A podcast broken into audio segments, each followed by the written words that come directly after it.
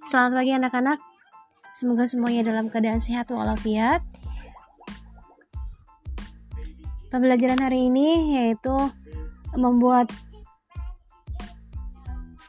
cerita kisah uh, semut dan merpati. Ceritanya sudah kemarin kita bahas ya. Jadi silakan kalian